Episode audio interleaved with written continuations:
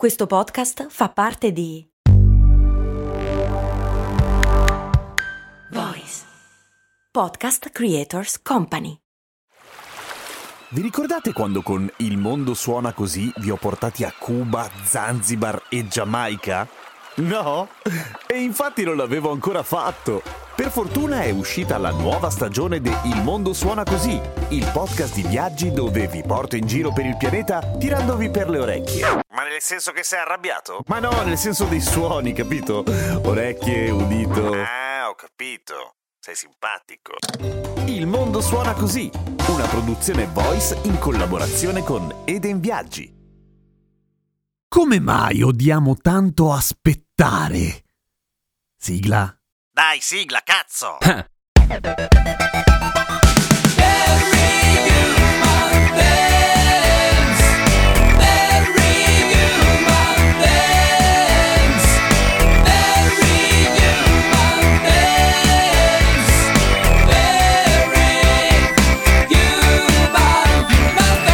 tutti, io sono Giampiero Kesten e queste è Cose Molto Umane. Come mai noi umani appunto odiamo tanto aspettare? Per esempio, chi mai sarebbe disposto a pagare di più per il proprio biglietto aereo solo per avere il diritto di salire prima sull'aereo e non dover aspettare agli imbarchi? Tenendo conto del fatto che ovviamente non arrivi prima perché l'aereo non è allungabile. Un casino di gente, proprio perché aspettare è una rottura di coglioni. Ovviamente ci sono un sacco di ragioni per cui aspettare è odioso.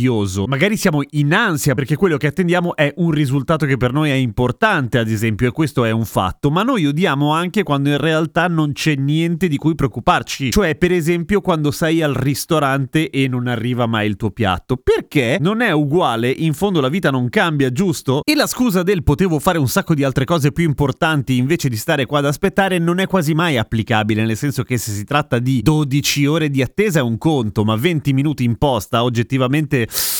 boh, difficile che sarebbero serviti ad altro, no? Come al solito quando si parla di neuropsichiatria, psicologia e in generale delle cose di noi umani, le cose sono poco chiare, ci sono una marea di esperimenti a riguardo naturalmente, ma risposte univoche un po' meno. E probabilmente ha tutto a che vedere con la famosa questione della noia, già trattata un sacco di tempo fa nella puntata 189, andate a risentirvela. Cioè il nostro cervello è molto poco capace di non fare niente, ha bisogno di spendere energie e nel momento in cui sei completamente a secco di stimoli, il tempo si dilata, la percezione del tempo diventa gigante. Pensate a quanto è bello andare al ristorante, ordinare, poi andare a fare la pipì, tornare e il piatto è già sul tavolo. Don't you just love it when you come back from the bathroom to find your food waiting for you?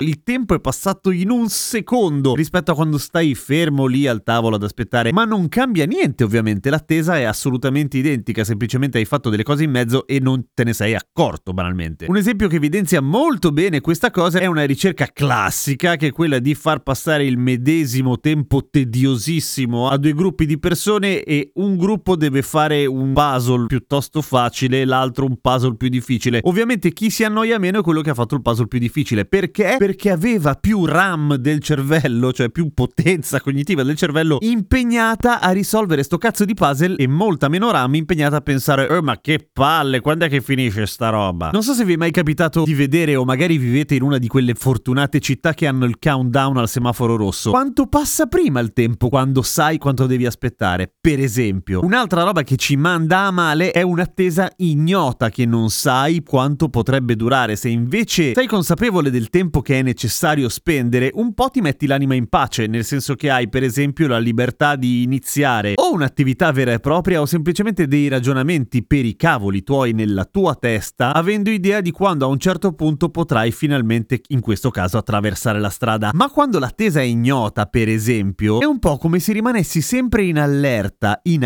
attesa appunto della fine dell'attesa. E non vi ridico tutta la cosa della noia, ma sostanzialmente il nostro cervello è fatto apposta per avere fame di stimoli proprio perché evolutivamente ha molto più senso che noi siamo svegli, belli, presi bene, consapevoli di quello che ci sta attorno perché altrimenti poi moriamo male. Un tempo era una tigre dai denti a sciabola, oggi potrebbe essere una cosa ancora peggiore, che ti distrai, diventa verde il semaforo e quello dietro ti suona.